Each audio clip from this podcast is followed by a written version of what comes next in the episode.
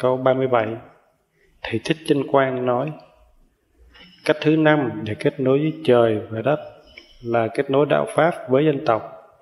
Vì có nhiều đạo không có kết nối với dân tộc, chỉ có đạo Phật mà thôi.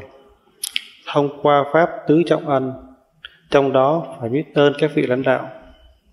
Xin hỏi nhân dân, ý một, thầy này giảng như vậy có đúng không? Ý hai, thầy Thích Chân Quang nói như vậy là xem thường các đạo khác đang được lưu hành ở Việt Nam và trên thế giới không? Ý ba, xin nói rõ Pháp Tứ Ân trong Đạo Phật. Ý bốn, về Pháp Tứ Ân mà Thầy chân Quang chỉ biết ơn các vị lãnh đạo thì Thầy là con người thế nào?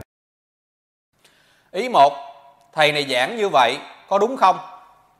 Giảng tầm bậy, tầm bạ mà đúng cái gì? Ý hai, Thầy Thích Chân Quang nói như vậy là có xem thường các đạo khác đang được lưu hành ở Việt Nam và trên thế giới không? Thôi, không hiểu đạo Phật mà giảng như vậy bích lòng các đạo khác đó.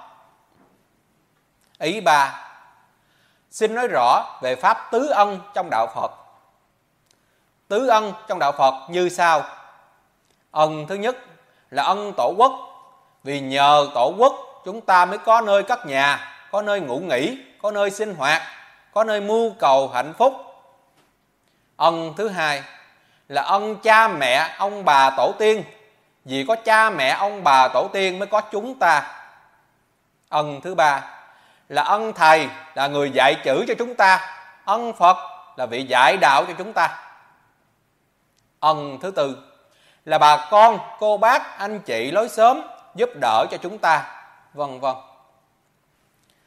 Ý thứ tư về pháp tứ ân, mà thầy chân quan chỉ biết ơn các vị lãnh đạo, thì thầy là con người như thế nào? Thầy này không biết tổ chức của loài người, nên mới nói như vậy.